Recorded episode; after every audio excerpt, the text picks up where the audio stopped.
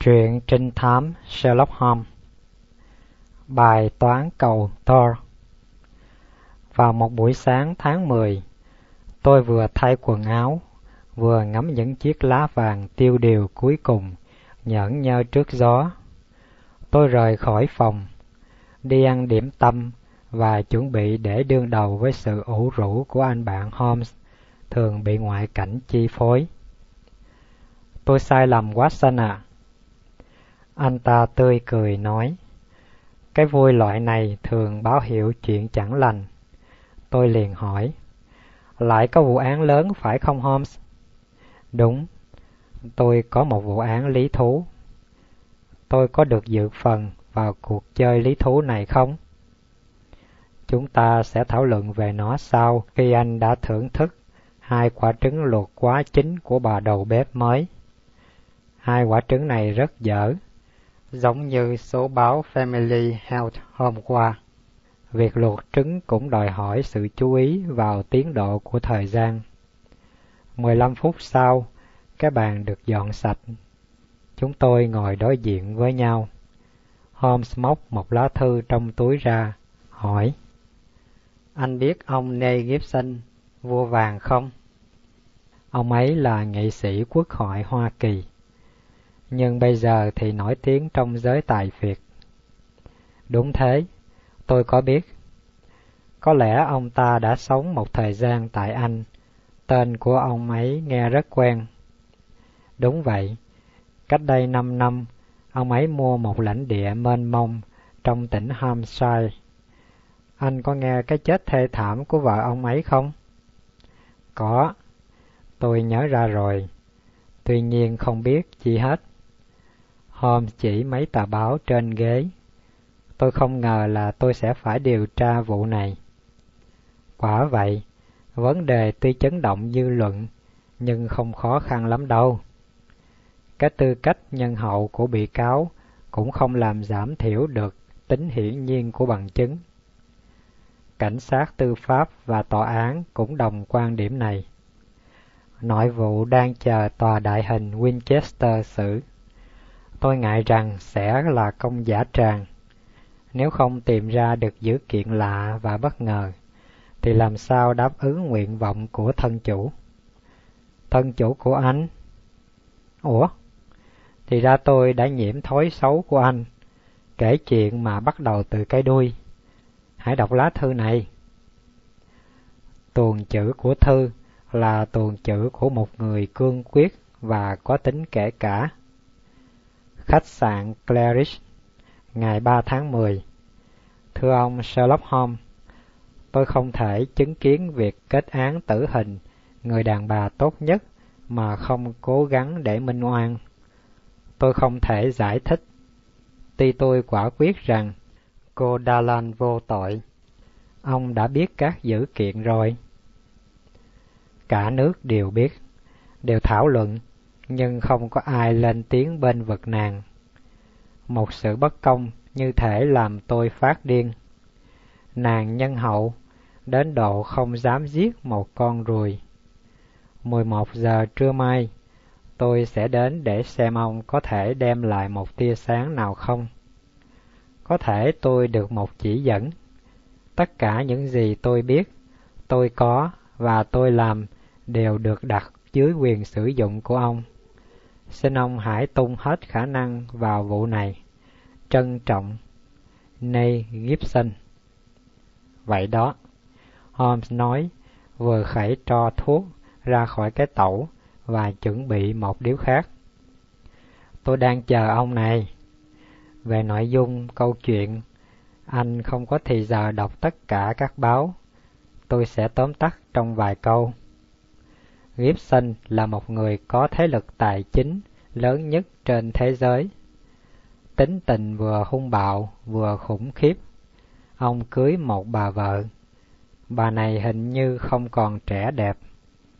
Trong nhà lại có một nữ gia sư cực kỳ quyến rũ, dạy hai đứa con nhỏ. Đó là ba người có liên quan. Sân khấu là một lâu đài cổ nằm giữa một lãnh địa.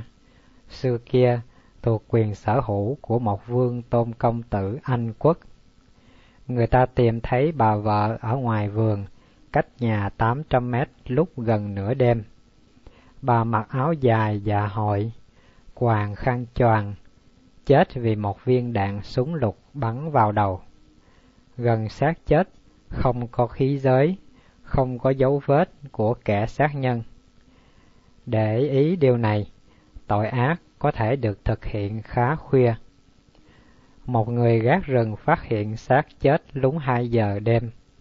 Cảnh sát và pháp y khám nghiệm trước khi khiêng nạn nhân vào nhà. Câu chuyện có cô động quá không? Anh có nắm chắc các điểm chính không? Nắm vững, nhưng tại sao lại nghi cô gia sư? Vì một bằng chứng rất là trực tiếp. Một khẩu súng lục thiếu một viên đạn, có cùng nòng, được tìm thấy trong tủ của nữ gia sư. Với đôi mắt bất động, Holmes lặp lại. Trong tủ của nàng? Rồi anh trầm ngâm hồi lâu. Tôi đoán rằng anh đang suy luận. Tôi lặng yên để không làm gián đoạn tư tưởng của anh. Đột ngột anh trở về với sự thật. Đúng vậy, cái súng lục được tìm thấy trong tủ của người nữ gia sư. Mặt khác, trong tay nạn nhân còn có một miếng giấy hẹn gặp tại điểm đó do nữ gia sư ký. Anh nghĩ sao về điều này? Rõ quá chứ gì? Còn đây là động cơ của tội ác. Nghị sĩ Gibson không thiếu sức quyến rũ. Nếu vợ y chết, ai có thể thay thế bà này? Ngoài cô ta mà theo nhiều nhân chứng, cô ta đã được ông chủ săn đón dồn dập. Tình yêu, sự nghiệp, quyền thế, tất cả sẽ có được. Anh Watson, rất ghê tởm. Đương nhiên là rất ghê tởm. Cô ta cũng có thể đưa ra các bằng chứng để chứng minh mình vô tội. Nhưng cô ta đã nhìn nhận rằng đêm đó cô ta có tới gần cầu Thor. Một người dân trong làng ít đi ngang qua có thấy cô tại đó. Đủ để buộc tội rồi. Nhưng cây cầu Thor, nơi xảy ra án mạng, là một nhịp đá độc nhất bắc qua khúc hẹp nhất của một dòng nước dài và sâu. Hai bên cỏ lau sậy ngạt cứng, dân địa phương gọi là ao Thor. Xác chết nằm ngay đầu cầu. Đó là những dữ kiện cốt yếu. Nhưng kìa, ông Gibson tới kia. Ông ấy đến khá sớm. Billy mở cửa. Nhưng đó không phải là Gibson, mà là một người hoàn toàn xa lạ. Một người lùng sủng, gầy đét và nóng nảy. Ông có đôi mắt sợ hãi và những cử chỉ ngập ngừng. Ông xưng tên là Macklong. Ông có vẻ bị dao động, ông Macklong, Holmes nói. Mời ông ngồi. Tôi ngại rằng không thể tiếp ông lâu, bởi vì tôi có một cuộc hẹn lúc hai giờ. Tôi biết điều đó. Khách nói ấp úng, nhưng người hết hơi. Ông Gibson sắp tới, ông ấy là chủ tôi. Tôi là viên quản lý lãnh địa của ông. Thưa ông Holmes, đó là một thằng nham hiểm, cực kỳ nham hiểm. Ông dùng từ ngữ khá nặng đó, ông bạn. Không đâu, thưa ông Holmes. Thời gian của tôi có hạn. Tôi thà chết chứ không để ông ấy gặp tôi tại đây. Ông ấy sẽ tới ngay bây giờ, nhưng tôi không thể tới sớm hơn. Thư ký của ông là Fegu, vừa cho tôi hay sáng nay. Còn ông là quản gia của ổng. Tôi đã đưa đơn xin nghỉ việc rồi. Trong vòng mười lăm ngày nữa, tôi chấm dứt đời nô lệ khốn nạn của tôi. Ông ta là một người sắt đá đối với tất cả những người xung quanh ông ta. Làm từ thiện chỗ này chỗ nọ là để che đậy những tội lỗi trong đời tư. Nạn nhân chính của ổng lại là vợ ổng. Ông ta quá vũ phu với bà ấy. Bà ấy chết cách nào tôi không biết, nhưng tôi chắc chắn rằng ông đối xử rất tệ với bà ấy, bảy nguyên quán vùng nhiệt đới, sinh tại Brazil. Có lẽ ông đã biết điều này rồi. Không đâu, tôi không để ý. Sinh khoáng nhiệt đới, tính tình nhiệt đới, con gái của mặt trời và của đam mê. Bà ấy đã yêu ông với tình yêu của loại đàn bà đó. Hình như trước kia bà là một bậc sắc nước hương trời, nhưng khi nhan sắc tàn phai thì không còn kiềm chế ổng được nữa. Tất cả chúng tôi đều thương mến bà ấy và rất ghét ổng. Đấy là những gì tôi muốn nói. Giờ đây tôi phải cứu từ, ổng sắp tới rồi. Nhìn đồng hồ của chúng tôi lần chót, người khách chạy vọt ra cửa và biến mất. Chúa ơi! Holmes thốt lên sau một lúc yên lặng. Ông Gibson có những nhân viên trung nghĩa ngoài mức bình thường. Những điều nhắc nhở ấy không phải là vô ích.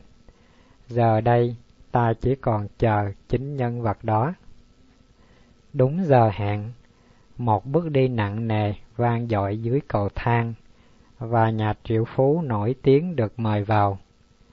Thoạt nhìn ông ta, tôi thông cảm cho những nỗi sợ hãi và ghét bỏ của viên quản lý, mà cả những lời nguyền rủa của vô số địch thủ của ông trên thương trường. Đôi mắt xám, lạnh lùng, tinh tế, lần lượt quan sát chúng tôi.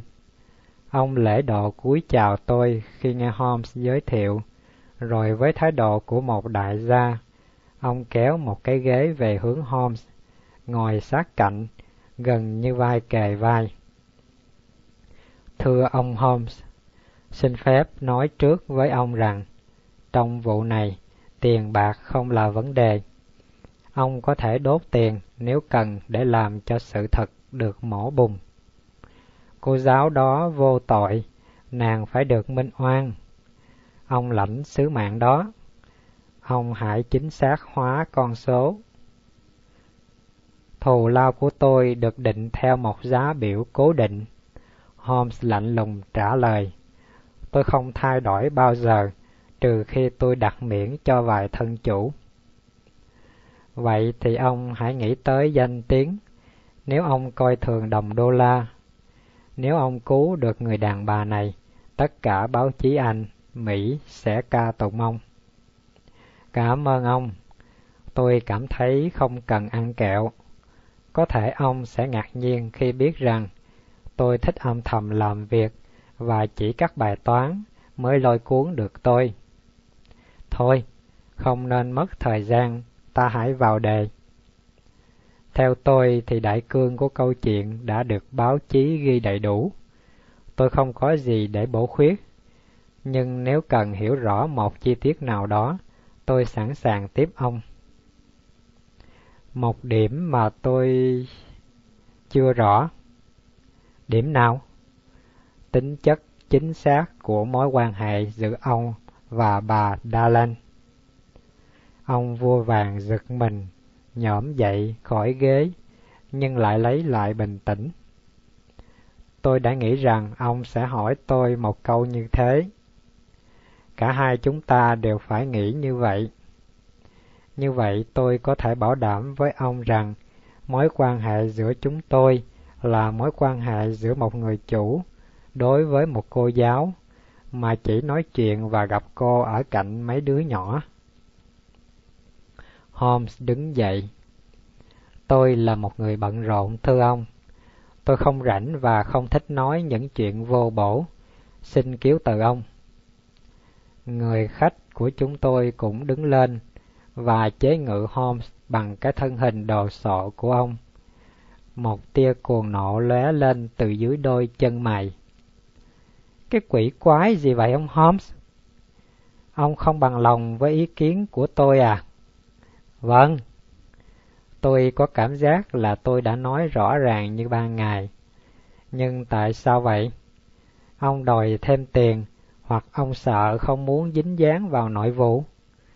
Tôi cũng có quyền được biết. Tôi nói rõ ngay thôi. Chuyện này đã khá rắc rối ngay từ đầu. Tôi không muốn nó bị vướng thêm khó khăn với những tin tức sai lạc. nghĩa là ông bảo rằng tôi đã nói láo. Thưa ông, tôi đã cố gắng nói năng một cách tế nhị, nhưng nếu ông nhấn mạnh đến từ đó thì tôi không phản đối ông đâu. Tôi vội vã đứng lên vì nhà triệu phú đã điên tiết và đã đưa ra cái nắm tay to tổ bố. Holmes trả lời bằng một nụ cười vô tư lự và đưa tay lấy cái tẩu. Đừng ồn ào ông Gibson. Tôi nghĩ rằng sau khi ăn điểm tâm thì dù cãi vặt cũng bị xáo trộn sinh lý. Tôi quan niệm rằng một sự đi bộ giữa khí trời bao la vào buổi sáng hoặc sự nằm nghỉ vài phút sẽ có lợi cho ông hơn. Cố gắng lắm, ông vua vàng mới kiềm chế được cơn cuồng nộ. Tôi phải khen ông ấy vì sau đó lửa cuồng nộ bị dập tắt và nhường chỗ cho một sự điềm đạm lạnh lùng khinh miệt. Được thôi, ông đã lựa chọn. Tôi đoán rằng ông biết cách làm ăn. Tôi không thể ép buộc ông phụ trách vụ này. Ông Holmes, sáng nay ông tự chuốc họa vào thân, bởi vì tôi đã từng bẻ gãy những kẻ cứng cỏi hơn ông. Không gì có thể cản đường tôi được. Không bao giờ. Tôi thường nghe những lời đe dọa. Holmes cười và nói, tôi vẫn sống. Xin cứu từ, ông Gibson. Ông còn phải học hỏi nhiều. Người khách giận dữ bước ra.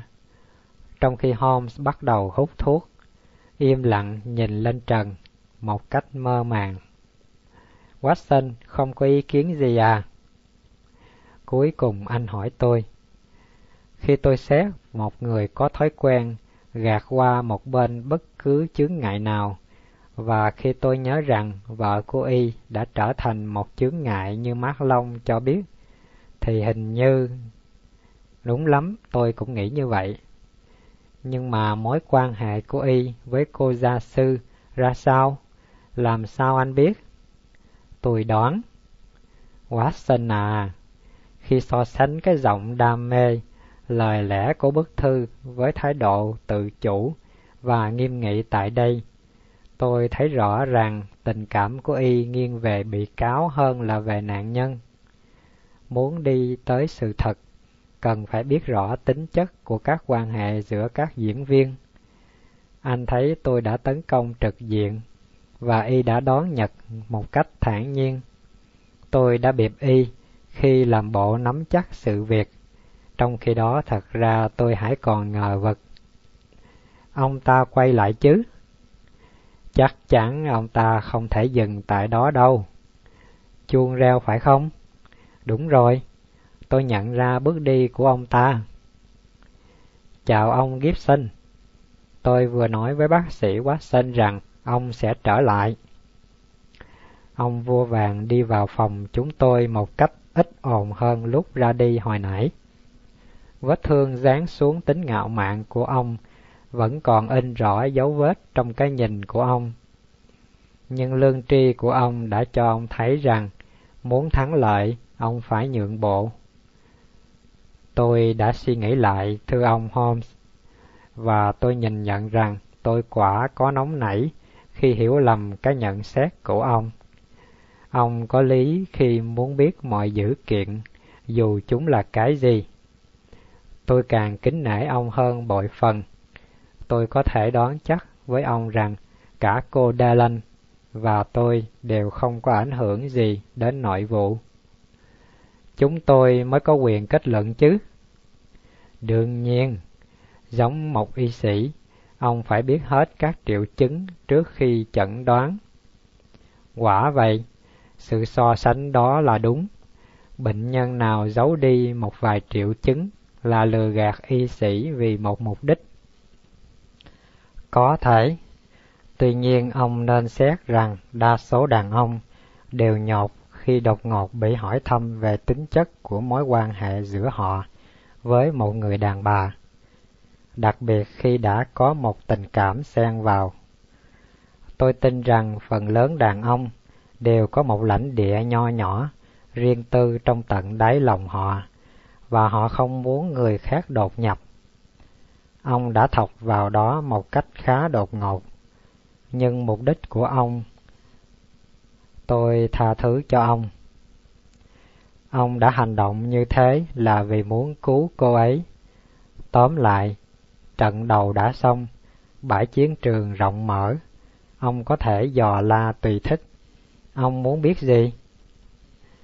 Sự thật, ông vua vàng ngồi yên lặng một hồi lâu, như thể để sắp xếp lại tư tưởng. Mặt ông sa sầm lại và trở nên nghiêm nghị hơn. Thưa ông Holmes, ở đời có vài chuyện khó nói ra lắm. Tôi quen với vợ tôi lúc tôi đi đào vàng tại Brazil.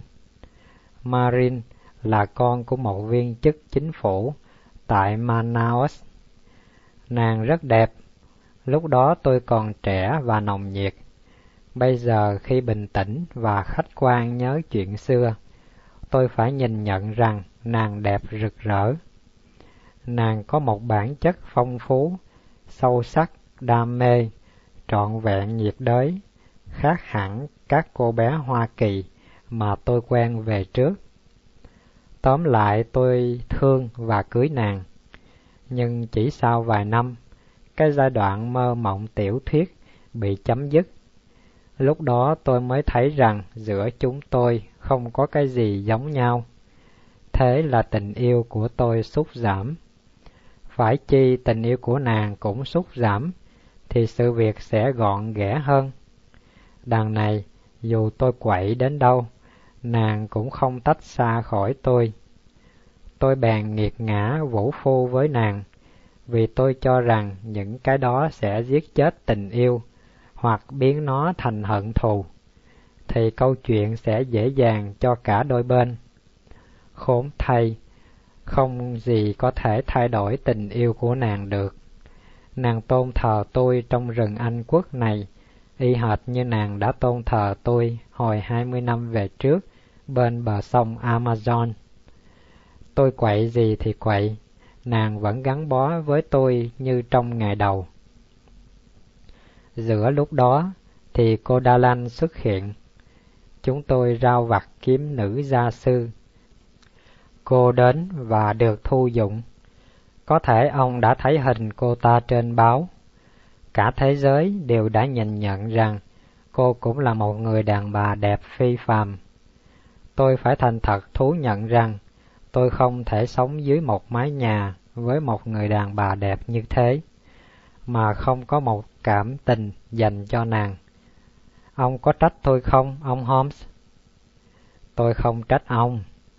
Tôi sẽ trách nếu ông đã không bày tỏ nó ra, bởi vì trong một chừng mực nào đó, cô bé kia thuộc trách nhiệm bảo vệ của ông. Có thể. Ông triệu phú nhìn nhận và rùng mình trước lời trách cứ. Tôi không đạo đức giả. Tôi cho rằng trong suốt đời tôi, tôi chưa bao giờ thèm bất cứ cái gì khác hơn là tình yêu và cái quyền sở hữu đối với cô gái đó. Tôi có nói với cô ta điều đó. Ồ, vậy là có nói rồi. Tôi có nói với nàng rằng nếu có thể, tôi sẽ cưới nàng. Nhưng chuyện đó nằm ngoài quyền năng của tôi. Tôi có nói với nàng rằng tiền bạc không đáng kể. Tôi sẽ làm tất cả những gì trong khả năng vì hạnh phúc và tiện nghi cho nàng.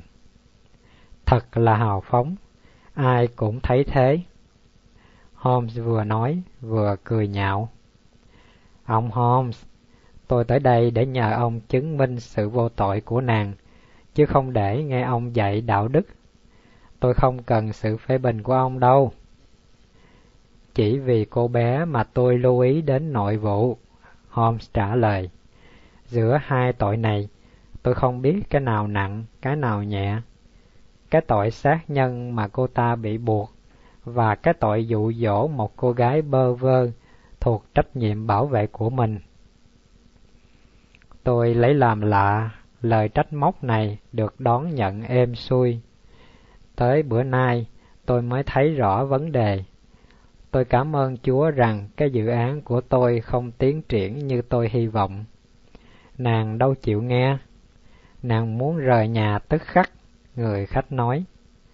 Thế tại sao nàng còn chần chờ? Trước tiên là vì sự mất việc sẽ là một mối tai họa đối với gia đình nàng, nhất là khi tôi đã thành tâm hứa với nàng là không bao giờ gây bận tâm cho nàng. Nàng đã bằng lòng ở lại. Tuy nhiên, còn có lý do khác. Nàng biết nàng có ảnh hưởng đến tôi. Nàng muốn sử dụng ảnh hưởng đó để làm điều tốt. Tôi không hiểu điều này. Nàng có biết sơ về chuyện làm ăn bên ngoài của tôi. Thưa ông, tôi không thể làm nên mà không phá nát. Chẳng những phá những con người mà cả phá cả cộng đồng thành phố. Ngay cả các quốc gia cũng có thể bị tôi phá nát. Đó là một trò chơi nghiệt ngã. Kẻ yếu kém phải gục chết. Tôi luôn chơi xả láng. Tôi không bao giờ rên, nên tôi không để ý tới những cái rên rỉ của kẻ khác. Ngược lại, nàng nghĩ và nói luôn miệng rằng cái thừa mứa của người giàu không nên xây dựng trên sự phá sản, nghèo đói của hàng trăm ngàn người khác. Nàng biết rằng tôi nghe lời nàng và nàng cho rằng nàng sẽ làm được một điều thiện khi có ảnh hưởng tốt đến việc làm của tôi. Do đó nàng ở lại và vì thế thảm kịch đã xảy ra. Ông có thể cho tôi một vài tia sáng không? Ông vua vàng lại im lặng một lần nữa. Ông ôm đầu suy nghĩ. Toàn là những yếu tố bất lợi cho nàng.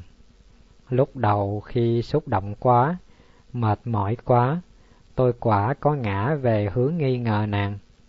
Nhưng lại có một giải thích khác trong đầu tôi. Hiển nhiên là vợ tôi ghen khủng khiếp.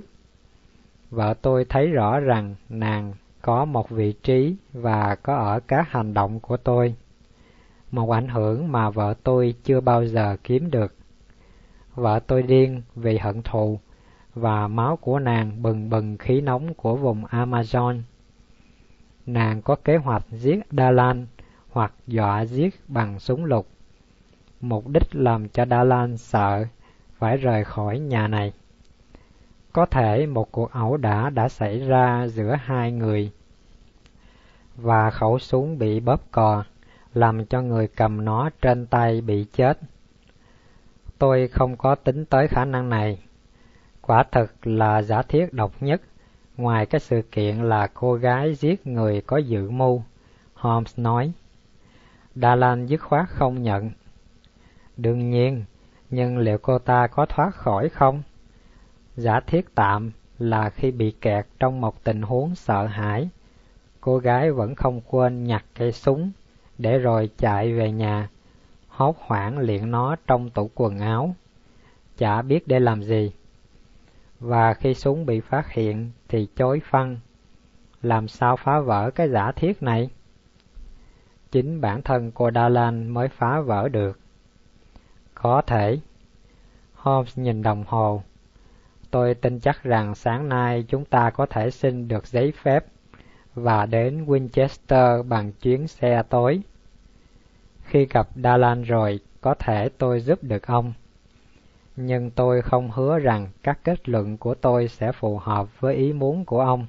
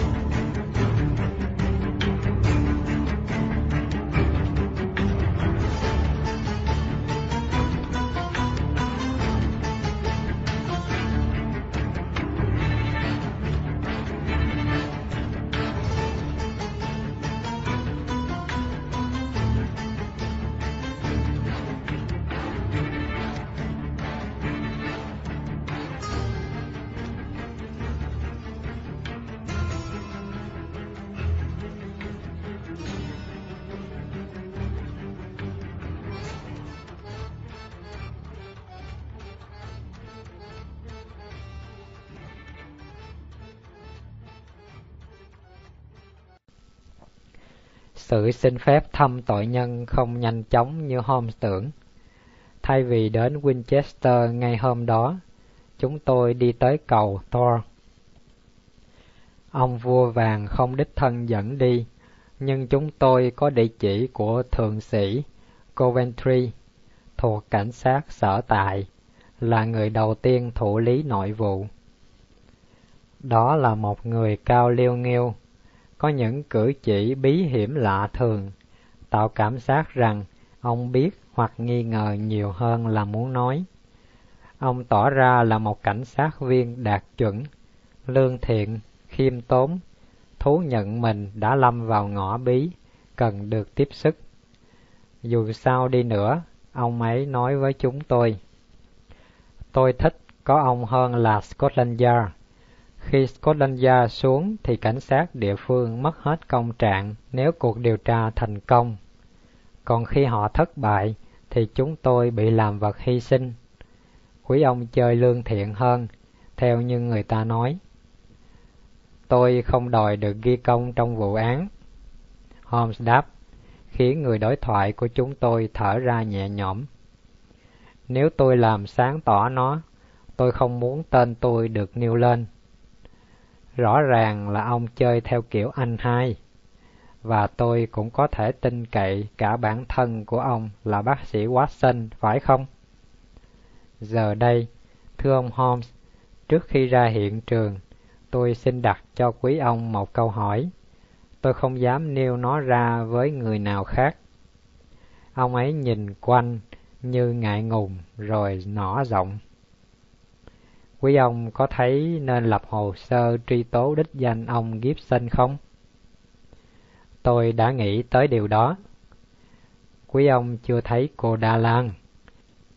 Về mọi phương diện, đó là một người phụ nữ tuyệt diệu. Có thể ông ấy muốn rảnh nợ.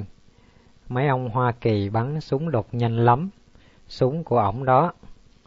Sự kiện này đã được chứng minh chưa?" "Rồi thưa ông, ổng có hai cây, khẩu súng tịch thu là một trong hai cây đó. Hai súng lục, vậy thì cái kia đâu?" "Ổng có cả một lô khí giới đủ hiệu, đủ nòng. Quả thật, chúng tôi chưa nhận dạng được cây súng lục thứ hai, nhưng bao súng chắc chắn là bao đôi. Nếu súng tìm ra được là thành phần của một cặp, thì lẽ ra ông phải nhận dạng cái kia." "Ồ, chúng tôi đã gom tất cả vào một góc rồi. Nếu cần, ông hãy vào xem qua. Để sau này đã. Giờ đây chúng ta hãy tới hiện trường." Cuộc nói chuyện này diễn ra trong văn phòng chật hẹp của thượng sĩ Coventry, dành cho chi cảnh sát địa phương. Sau khi đi bộ tám trăm mét, chúng tôi tới cổng phụ nhỏ của lãnh địa Thor, một đường đi băng ngang qua khu rừng nuôi chim trĩ. Đứng từ một cánh cửa, chúng tôi thấy ngôi nhà hùng vĩ, nằm chênh vênh trên đỉnh đồi. Chúng tôi đứng gần một cái ao hình số tám. Hai bên cầu, ao chia thành những cái hồ con. Hướng dẫn viên của chúng tôi đứng tại đầu cầu rồi chỉ tay về một nơi trên đất. "Xác bà Gibson nằm tại đây. Tôi có để một cục đá làm dấu." "Đương nhiên, ông phải đến trước khi xác được khiêng vào nhà." "Đúng thế. Tôi được kêu tới liền." "Ai mời ông?" "Ông Gibson. Ngay khi được báo, ông cũng chạy ra với các người khác và căn dặn giữ nguyên mọi nguyện trạng, chờ cảnh sát tới. Qua báo chí tôi biết hung thủ đứng không xa lắm." "Đúng thế, gần màng tang bên phải." "Ngay sau màng tang bên phải, thưa ông." "Không có dấu vết của ẩu đả, không có dấu tay, không có khí giới." Miếng giấy nhỏ của cô Darlan được nạn nhân nắm chặt trong tay trái. "Nắm chặt." "Vâng, thưa ông, gỡ ra đổ mồ hôi hột. Sự kiện này vô cùng quan trọng. Nó loại trừ cái giả thiết cho rằng ai đó đã nhét tờ giấy vào trong bàn tay của bà Gibson sau khi bà bị giết. Chuyện lạ lùng. Nếu tôi nhớ không lầm, tờ giấy viết rất ngắn. Tôi sẽ ra cầu Thor lúc chín giờ, Darlan. Phải vậy không? Đúng vậy thưa ông. Cô Darlan nhìn nhận có viết tờ giấy này. Vâng, thưa ông. Cô không giải thích ra sao? Cô ấy không giải thích gì cả. Cô dành sự bào chữa của cô cho phiên tòa đại hình. Bài toán thật là lý thú. Cái mục về tờ giấy thật mù mờ phải không? Theo tôi thì tờ giấy ấy lại là điểm duy nhất sáng tỏ trong nội vụ. Holmes lắc đầu. Tạm nhận rằng nó do chính bị cáo viết ra. Chắc chắn nó được nhận trước đó lâu rồi. Tạm nói là một hoặc hai giờ đi. Tại sao bà đó vẫn giữ chặt nó trong tay? Tại sao phải mang theo kỹ lưỡng đến thế trong khi nói chuyện với cô nữ gia sư? Điều này có lạ không? Nếu trình bày sự việc theo cách của ông thì quả là lạ, thưa ông. Tôi cần ngồi yên tại đây suy nghĩ một lúc, Holmes nói. Holmes ngồi trên bờ đá của cầu. Tôi thấy đôi mắt xám và linh hoạt của anh dò xét tứ hướng. Thình lình, anh đứng lên chạy qua bao lơn đối diện, chùi cái cụp kính, rút trong túi ra và quan sát. Đây là một điều kỳ lạ, anh nói. Đúng thế, chúng tôi có thấy một vết trầy trên thành cầu. Tôi nghĩ do một người đi đường tạo ra. Thành cầu màu xám, nhưng tại điểm này xuất hiện một vết trầy to bằng một đồng tiền, có màu trắng. Khám kỹ ta có thể thấy nó trầy là do một cú đánh mạnh. Phải có một cái lực rất mạnh. Holmes thì thầm một cách suy tư. Holmes dùng gậy đập lên bao lơn nhiều lần mà không để lại dấu vết. Một cú cực kỳ mạnh, Holmes nói tiếp, tại một điểm. Một cú đập không phải từ trên xuống mà từ dưới lên, bởi vì nó ở mép dưới của thành cầu. Nhưng nó cách xa xác chết đến năm thước. Đúng, cách xác chết năm mét. Có thể hai điều này chúng liên quan gì với nhau. Tuy vậy, ta cũng nên lưu ý các chi tiết này. Hình như chẳng còn có gì để dò tìm nữa. Không có dấu chân, thượng sĩ đã nói rồi. Đất cứng như sắt thưa ông, tuyệt đối không có dấu chân. Vậy là chúng ta có thể rút lui ngay bây giờ. Trước hết ta hãy vào nhà, nhìn qua cái mớ vũ khí mà ông nói. Rồi chúng ta sẽ đi Winchester. Tôi muốn gặp cô Darlan trước khi tiếp tục cuộc điều tra. Ông Gibson chưa về, nhưng chúng tôi gặp ông Macklong. Với một cái thở ra u buồn, ông ấy chỉ một mớ súng ống đủ hiệu, đủ cỡ mà ông Gibson tích trữ. Ông Gibson có nhiều kẻ thù, ông quản gia nói. Dù ngủ, ông cũng để cây súng nạp đạn vào trong một ngăn kéo ở đầu giường. Có nhiều lần chúng tôi run muốn chết. Tôi chắc chắn rằng đã hơn một lần. Người đàn bà đáng thương đó mất hồn mất vía. Có lần nào ông mục kích tận mắt một cảnh bạo ngược của ông ta đối với vợ không? Không tận mắt. Nhưng tôi có nghe ông ấy luôn tuôn ra những lời miệt thị lạnh buốt xương, ngay cả trước mặt gia nhân. Nhà triệu phú của chúng ta không sáng soi trong đời tư, Holmes nhận xét. Thôi, chúng ta đi ra ga. Anh Watson, chúng ta đã gom vô số dữ kiện, trong đó có một vài cái hoàn toàn mới. Nhưng kết luận vẫn còn xa, mặc dù ông Macklong quá tởm ông chủ. Nhưng chính qua ổng mà tôi chắc chắn rằng tin dữ báo cho Gibson ở tại thư viện. Cơm tối đã được dọn lúc tám giờ ba mươi, và cho đến lúc bây giờ thì mọi chuyện vẫn bình thường. Đúng là tin báo nhận được khá khuya, trong lúc án mạng xảy ra đúng giờ ghi trên tờ giấy. Tuyệt đối không có bằng cứ nào chứng minh rằng ông Gibson ra khỏi nhà sau khi từ London về lúc năm giờ. Mặt khác, cô Darlan nhìn nhận rằng cô có hẹn với bà Gibson ở trước cầu. Ngoài lời khai này, cô không chịu giải thích gì thêm. Tôi cần hỏi cô nhiều câu hỏi quan trọng. Tôi sẽ nói rõ rằng nội vụ rất bất lợi cho cô ta, trừ một điểm. Điểm nào? Sự phát hiện cây súng trong tủ của cô. Kỳ nhỉ, tôi nói lớn. Theo tôi đó là cái bằng chứng hùng hồn nhất. Không phải vậy đâu. Điểm này làm tôi nghi ngờ tức khắc. Giờ đây, sau khi đã hiểu sâu vào vấn đề, tôi coi đó là một văn bản vững chắc duy nhất để hy vọng. Chúng ta có nhiệm vụ kiếm ra cái gì cụ thể.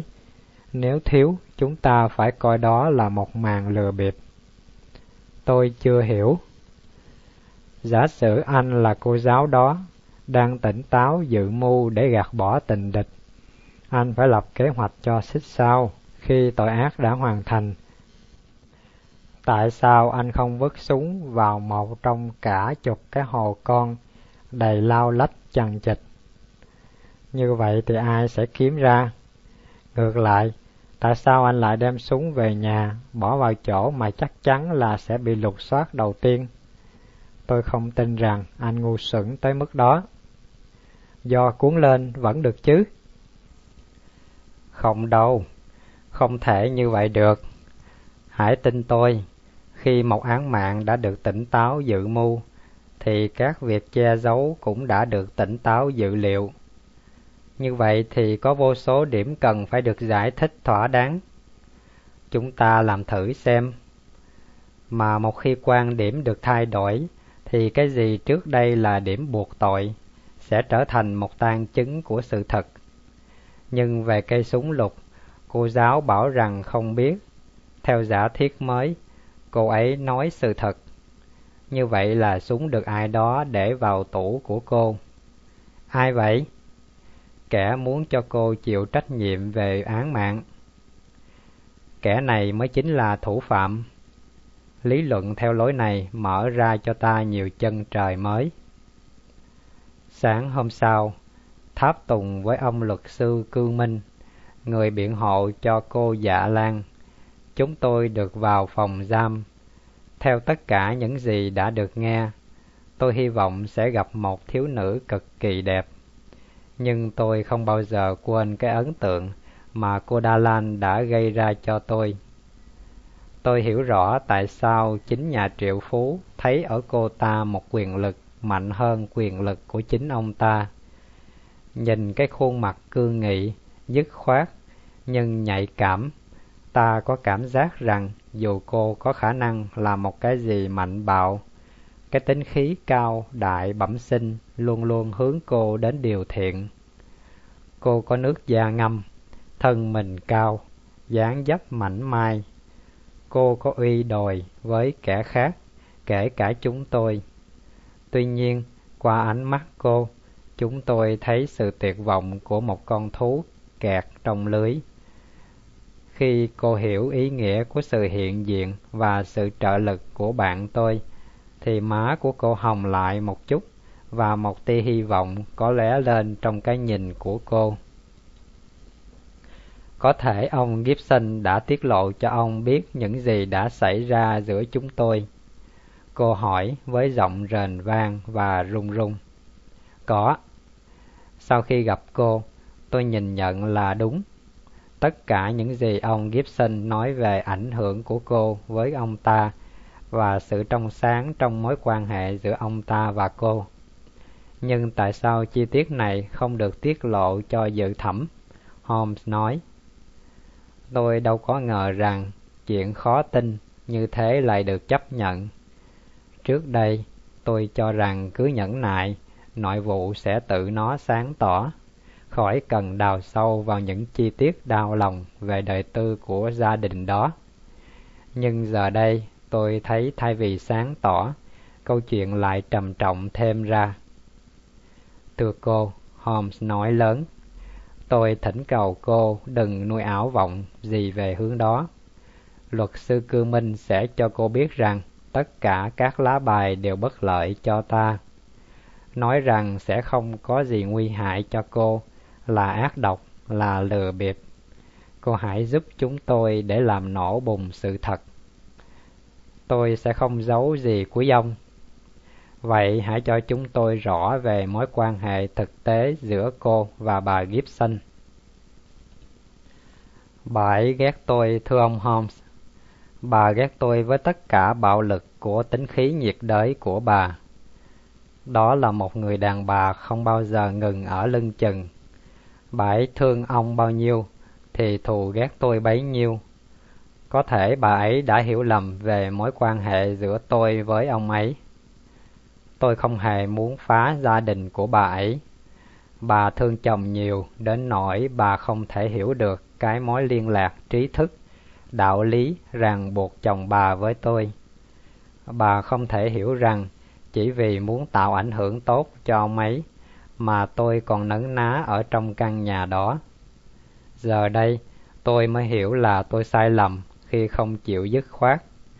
Không thể nào biện minh sự hiện diện của tôi tại một nơi mà tôi là nguồn gốc của đại họa. Nhưng dù tôi đã ra đi, sự bất hạnh vẫn tồn tại ở gia đình đó.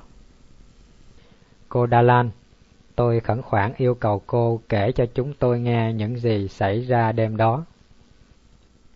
Thưa ông, tôi biết gì thì kể nấy, nhưng không chứng minh gì được đâu. Nhưng có những dữ kiện thiết yếu mà tôi thấy không thể nào giải thích được. Nếu cô cung cấp đủ dữ kiện cho chúng tôi, thì may ra có người sẽ giải thích được. Sự hiện diện của tôi tại cầu Thor đêm đó do giấy mời của bà Gibson gửi lúc sáng. Giấy này để ở bàn phòng học. Bà ấy yêu cầu tôi gặp bà sau cơm tối, vì bà có một điều quan trọng cần nói với tôi. Vì bà ấy muốn rằng sự gặp gỡ đó được giữ bí mật, nên thư hồi âm sẽ được đặt ở chỗ đồng hồ mặt trời ngoài vườn, và bà còn yêu cầu tôi đốt bức thư của bà sau khi coi xong. Tôi đã ném bức thư đó vào trong lò sưởi. Bà này rất sợ chồng. Ông này xử sự với bà rất thô bạo. Do đó, tôi nghĩ bà lén lút vì giấu chồng. Vậy mà bà ấy lại giữ rất kỹ lá thư cô trả lời. Đúng thế, tôi rất ngạc nhiên khi biết bà cầm trong tay. Rồi chuyện gì xảy ra sau đó? Tôi đến như đã hẹn. Khi tôi đến nơi thì bà ấy đã có mặt ở đó. Thú thật, lúc bấy giờ tôi mới lường được mức độ thù hận mà người đàn bà đáng thương này dành cho tôi. Bà ấy như điên, và tôi tin rằng bà ấy điên thật. Sự thù hận đã dồn nén bấy lâu. Tôi không lặp lại những gì bà đã nói với tôi, chỉ biết là bà đã tuôn ra những tháng từ ngữ hải hùng, những lời lẽ mà tôi không bao giờ dám lặp lại. Tôi không trả lời tiếng nào. Tôi bịt tai, chạy trốn. Khi tôi bỏ đi, bà ta đứng ở đầu cầu, gửi theo tôi đủ mọi lời nguyền rủa. Ngay tại chỗ người ta tìm ra xác chết của bà ấy, cách đó vài thước. Nếu bà ấy bị bắn sau khi cô chạy chẳng được bao lâu, thì tại sao cô không hề nghe gì cả? Thưa ông Holmes, thật sự thì tiếng nổ làm tôi hoảng hốt đến độ chỉ muốn tìm sự bình yên trong phòng tôi thôi. Lúc bấy giờ, tôi không còn để ý đến cái gì nữa. Cô nói cô quay về phòng. Từ lúc đó đến sáng cô có rời phòng không? Có. Khi cái tin bà ấy bị giết loan truyền, tôi cùng chạy ra với nhiều người khác. Cô có trông thấy ông Gibson không? Có. Ông ấy từ cầu về. Ông sai mời bác sĩ và cảnh sát. Theo cô thì ông ấy có bị chấn động không? Ông Gibson là con người sắt đá, tự chủ cao độ. Tôi không tin rằng ông ấy để lộ nhiều xúc động ra ngoài. Nhưng là người biết rõ ông ấy, tôi tin rằng ông ấy bị xúc động mạnh. Bây giờ chúng ta đề cập đến điểm quan trọng nhất. Cây súng lục được tìm thấy trong phòng cô. Nhưng trước đó, cô có thấy cây súng này không? Chưa bao giờ, tôi xin thề. nó bị phát hiện vào lúc nào? Sáng hôm sau, khi cảnh sát bắt đầu điều tra, ngay giữa đống đồ đạc của cô. Đúng vậy, trong tủ của tôi, dưới cái áo dài. Cô không biết nó được để lại từ lúc nào. Sáng hôm trước không có ở đó. Sao cô biết? Vì tôi có dọn dẹp, sắp đặt tủ. Có lẽ có ai đó đã vào phòng cô, đặt cây súng vào tủ cô để làm cho cô sẽ bị buộc tội. Có lẽ, nhưng lúc nào? Có thể vào giờ cơm hoặc trong lúc tôi ở trong phòng học của đứa bé. Ở nơi cô nhận bức thư? Đúng thế. Tôi ở phòng học suốt buổi sáng. Cảm ơn cô. Cô thấy còn có gì khác để có thể giúp chúng tôi không? Không. Tôi có ghi nhận một dấu vết va chạm cực mạnh trên thành cầu. Vết tích mới toanh. Cô có một giải thích nào cho dấu vết này không? Có thể chỉ là sự trùng hợp ngẫu nhiên. Nó cực kỳ dị thường, cô Darlan ạ. Tại sao có vết tích này lúc xảy ra án mạng? Tại sao lại ngay chỗ đó? Làm sao tạo ra nó được? Phải có sự đụng chạm rất mạnh chứ. Holmes im lặng. Khuôn mặt nhọn của anh đột ngột có vẻ xa xăm, căng thẳng. Sự thay đổi này cho thấy tâm trí anh đang hoạt động mạnh. Tất cả từ luật sư, người nữ tù đến tôi, không ai dám làm gián đoạn sự suy tư của anh. Bỗng anh nhảy ra khỏi ghế, la to. Watson, đứng lên, đứng lên. Có gì vậy Holmes? Hãy an tâm cô Darlan thân mến. Ông Cư Minh, tôi sẽ liên lạc với ông. Với sự tiếp tay của thần công lý, tôi sẽ nộp cho ông một hồ sơ làm rung chuyển nước Anh. Mai cô sẽ có tin cô Darlan. Hãy tin tôi, mây mù sẽ tan biến. Tôi có cơ sở để hy vọng rằng ánh sáng sự thật sẽ phá tan mây mù. Từ Winchester về Thor không bao xa, nhưng chuyến đi như dài dằng dặc vì sự nóng lòng của tôi cũng như của Holmes. Anh ta không ngồi yên được, cứ đi tới đi lui trong toa xe, vừa gõ nhẹ lên đệm xe. Khi tàu gần tới nơi, anh ngồi lại đối diện với tôi. Trong toa hạng nhất chỉ có hai chúng tôi.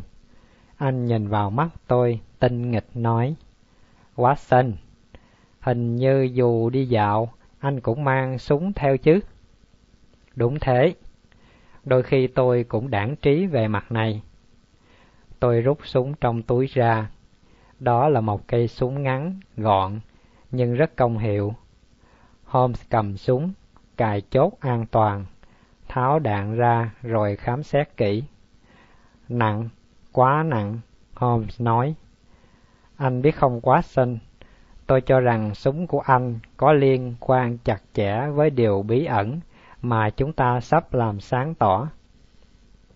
Anh đùa. Tôi nói nghiêm chỉnh đấy. Chúng ta phải thử nghiệm. Nếu đúng thì mọi việc sẽ sáng tỏ.